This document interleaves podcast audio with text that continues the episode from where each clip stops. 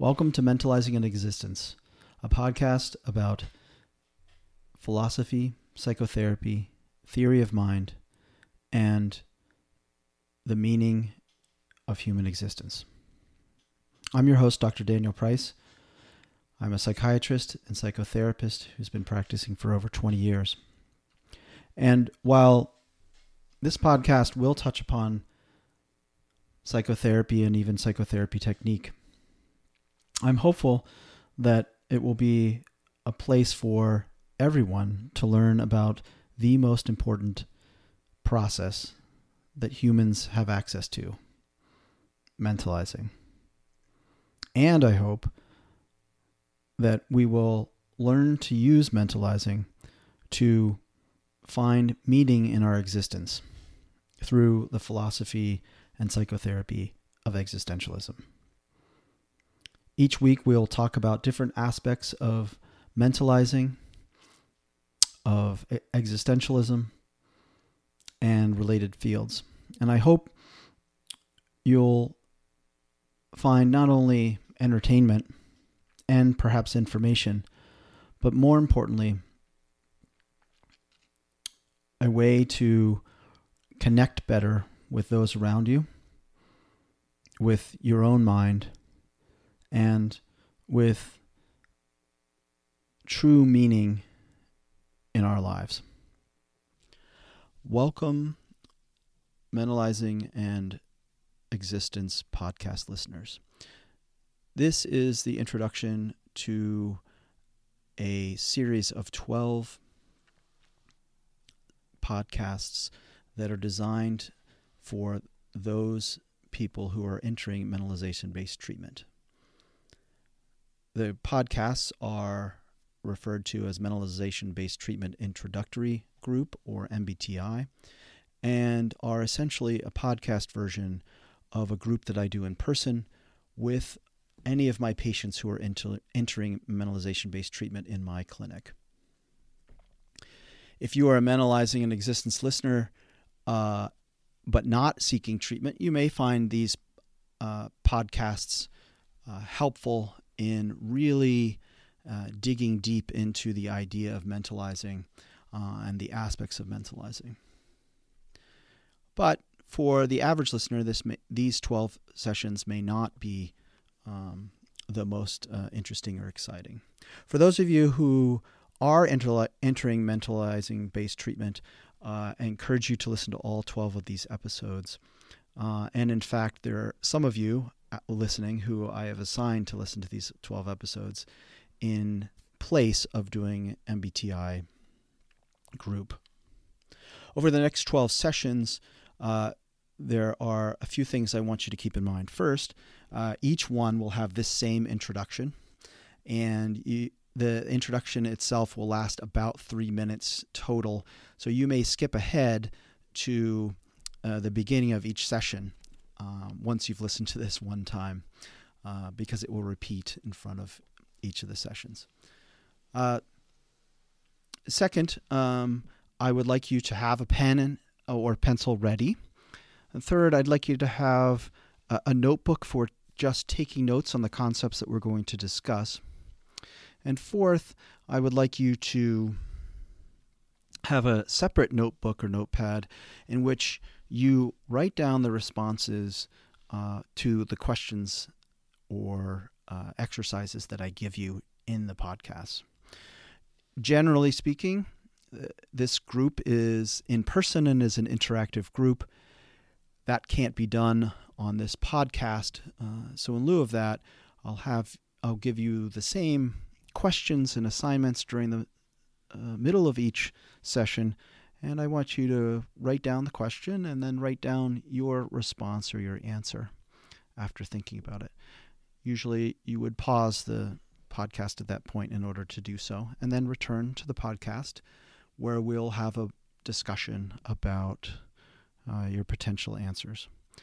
In addition, at the end of each of the 12 podcasts, or actually at the end of the first 11 podcasts, you will be given homework and I want you to write down uh, the question or prompt for that homework and then to actually attempt to do the homework. Now, typically, we have a week between groups, and I recognize that some of you may be listening to many of these podcasts back to back, which is okay. But you'll see that the homework in, at times requires you to uh, think about what's been going on for you over the preceding week. So um, I encourage you to take those prompts or those questions and to think over uh, some preceding amount of time uh, about those mentalizing questions. For those of you who I've assigned uh, these podcasts, uh, we will be having an in person session at the end uh, in which you and I sit down and actually go over your answers uh, to each of these questions, uh, primarily to make sure that you've um, absorbed the material um, and that we can have a discussion about what you found useful and what you haven't. The content for all of these 12 sessions comes from uh, Anthony Bateman and Peter Fonagy's 2016 book, Mentalization Based Treatment for Personality Disorders A Practical Guide. It is essentially content from chapter 11, which is the MBTI chapter. And uh, that book is published by Oxford University Press.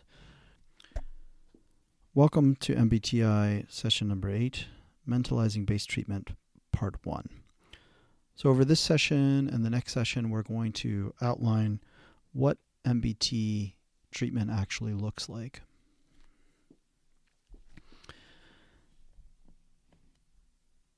Before we do that, I want to summarize what we talked about in session number seven. That session was about personality disorders, and we defined a personality disorder, which is really about having maladaptive traits that cause problems in somebody's life. We talked about what maladaptive traits are and what adaptive personality traits might be. We noted that many personality disorders improve on their own and that treatment itself increases the likelihood of improvement. An MBT itself is a treatment for personality disorder, specifically for borderline personality disorder. And we talked about the characteristics of each of the commonly described personality disorders but we focus mainly on the criteria for borderline personality disorder. For homework, I had asked if you would pay attention to those problematic personality traits that came up for you over the course of the time between sessions. So I hope you're able to do that. And if you haven't done that, I'd like you to write that down now. Today, as I said, we're going to talk about the actual nuts and bolts of treatment. Our aim in mentalization based treatment is to improve a person's mentalizing capacity in close relationships. That's the goal. In doing so, we hope that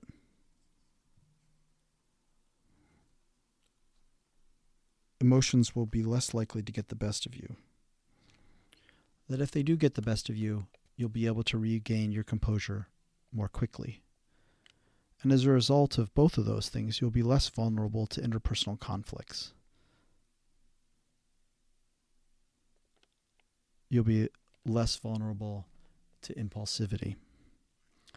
And in general, that things will go better for you in your life.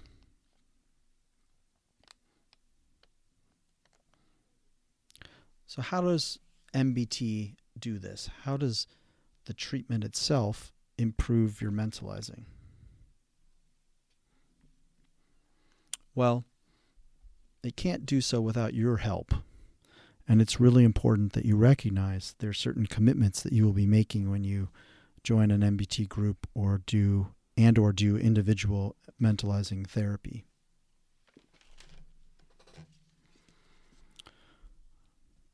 Your first commitment is to actually talk about yourself and to be uh, willing to talk about as many aspects of yourself as possible.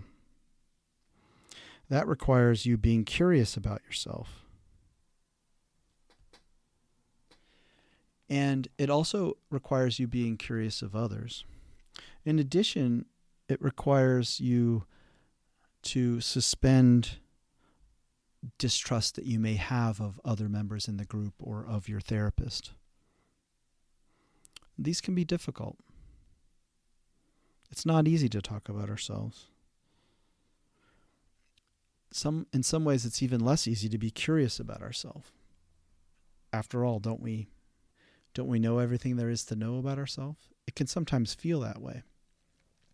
But the truth is we don't. None of us do. And mentalizing is not just about understanding other people, but it's about understanding ourselves and our minds. In order to be able to do this, we need to let other people be curious about our minds. And that can be scary too, because it can feel like they might be doing that in order to hurt us, to make fun of us, um, to take advantage of us. So th- there may have been many experiences in your life where people have done that when they were trying, when they were seemingly curious about you, that they were really doing it to take advantage of you. It would be natural to have difficulty trusting other people who are being curious about you if that had been your experience in the past. So that's a that's a challenge. You have to be willing to trust that the people in the group, that your group leader, uh, group facilitator, and also that your therapist is trying to learn about you, not to take advantage of you, not to get something from you, but to be helpful to you. And in the case of other group members, to be helpful to themselves and their own process of getting better at mentalizing. So, all of this requires getting closer to others and letting them get close to you. And for some, that may be the biggest challenge of all. When we let people get close to us, when we try and get close to others, that will automatically stimulate attachment feelings. And your attachment patterns, something that we talked about a few sessions ago, will likely become apparent in therapy. And you need to be aware of this. For that matter, actually understanding your attachment pattern because it's become apparent in therapy is one of the ways to, to help yourself and for your therapist to help you. So that's an overall arc of what MBT treatment requires of you. I'd like to talk a little bit about the structure of treatment. Generally speaking, treatment is 12 months in length. There have been a number of studies showing that MBT of 12 months uh, is helpful to patients with borderline personality disorder. Um, those treatments were typically um, 12 months in length and involved two major components. One, individual mentalizing treatment with a, an MBT therapist, and two, uh, weekly group therapy in a mentalizing group. Now, many of you who are doing this, who are listening to this podcast because you're going to enter treatment, may only be getting one or the other of those um, portions of treatment. And we know that individual MBT or group MBT can be helpful. But it's great if you can get both at the same time.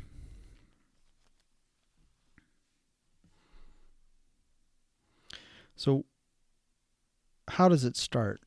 Well, it starts with the group that you're in right now or the podcast you're listening to, MBTI, and learning about mentalizing as you've been doing over these last number of weeks.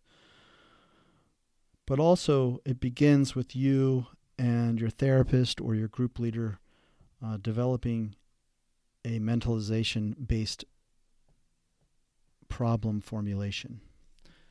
So that involves figuring out what are areas of mentalizing that are more difficult for you and what are ones that are better for you and how to improve the ones that are difficult. If you go back and you think about the mentalizing poles we talked at that time in the first session about how some of us are better at one side of one of those spectra than we are at the other.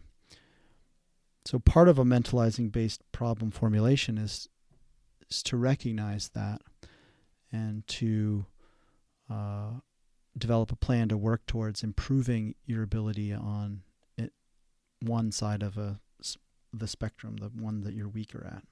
So, for example, if you're good at thinking about what's going on in your own mind, but not so good at thinking about what's going on in someone else's mind, then that might be a major area of focus in MBT on the other hand, if you're quite skilled at feeling feelings not only for yourself but for others, but you're not so good at thinking about those feelings or thinking about your thoughts, that might be an area of focus. Beyond creating a mentalization based problem formulation, you should have a crisis plan. Now, frequently, uh, crisis plans have already been put into place by previous treaters, um, your uh, your current therapist or psychiatrist. Um, but if not, that should be a part of your MBT treatment. We need you to agree on your role and responsibilities. And really, your role is to come to treatment and to be prepared to mentalize and to also apply your growing mentalizing skills throughout the course of the week between sessions. It's also your responsibility to work hard at being curious and not knowing and generous to the other people in your group and to your treaters and therapists in their motivations.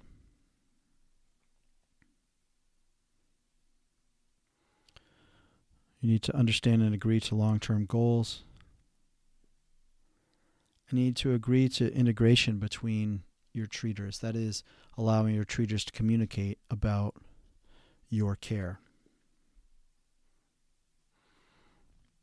The doctors and social workers and psychotherapists who are working with you are going to need to talk regularly about how you're doing. That's an important aspect of mentalization based treatment. Another aspect of treatment that's important is that members of groups are not really to have contact with each other outside of group.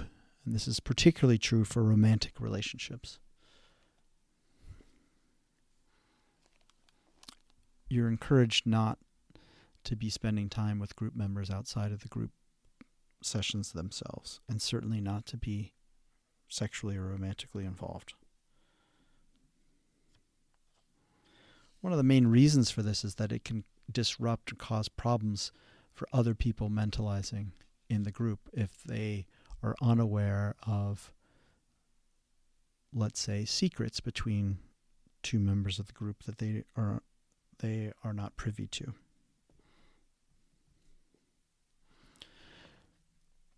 A big commitment, which I've already alluded to, but I want to emphasize, is that MBT involves actually practicing your mentalizing skills, not just in the group, not just with your therapist, but outside of the group and outside of your individual therapy session. So, practicing mentalizing in your life. You will be constantly encouraged to develop and maintain as much as possible the mentalizing stance. The mentalizing stance, again, is to be curious about your mind and other people's mind, and to recognize that you don't know, to be not knowing about, about all aspects of your mind and other people's minds. There's always more to learn, there's always more to know. We can never be entirely sure of every aspect of what's going on in our mind or someone else's mind. And thirdly, when we're trying to figure out when we're starting off to try and understand our own mind or someone else's mind in a particular situation, we want to be generous in our first interpretation. And by that I mean to not suddenly jump to the conclusion that someone is trying to harm us or um, misuse us um, or has, has mean intent. it is that is possible, of course, even for your group member and your therapist that they, in a particular situation, are um, do have uh, mean or harmful intent, but um, it's not really likely in the treatment situation, and it should not be where you're going uh, initially.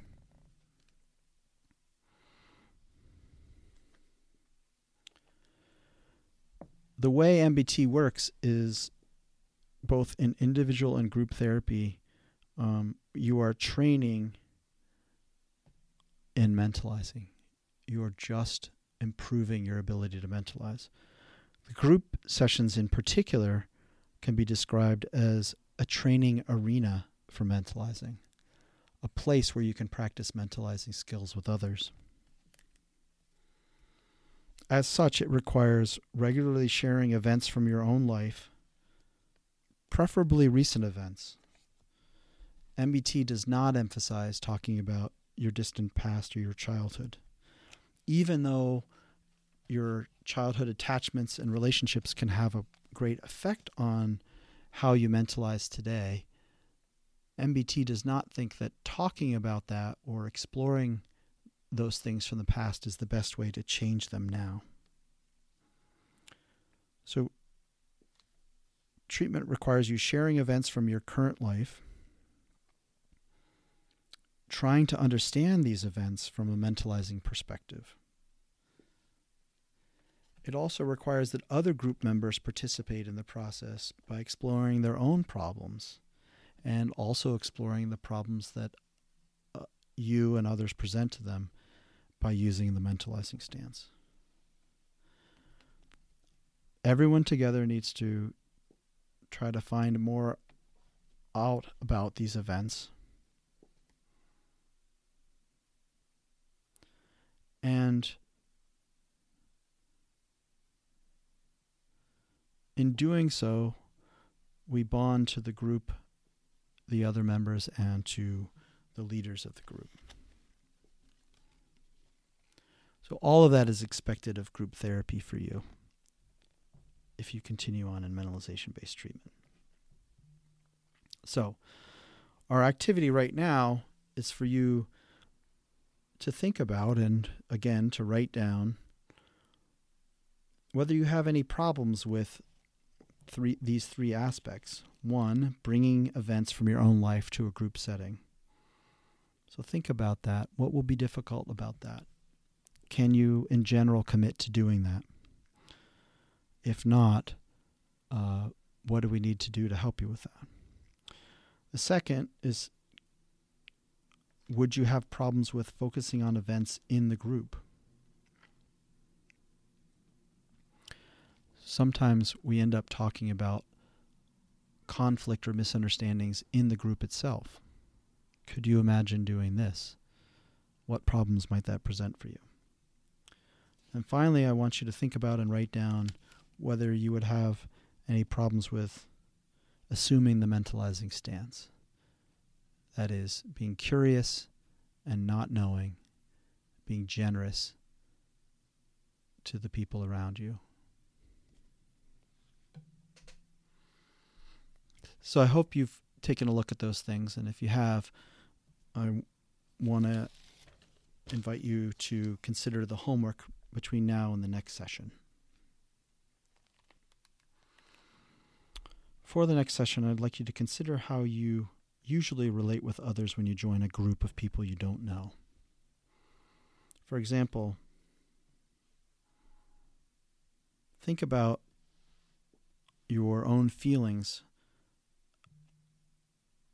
about when you uh, have come to a group for the first time, or for your feelings when you meet a friend who has other people with them that you don't know. What's that like for you? What's it like to be part of a new group? How do you handle that? What are your thoughts and feelings? I'll see you next time, session number nine.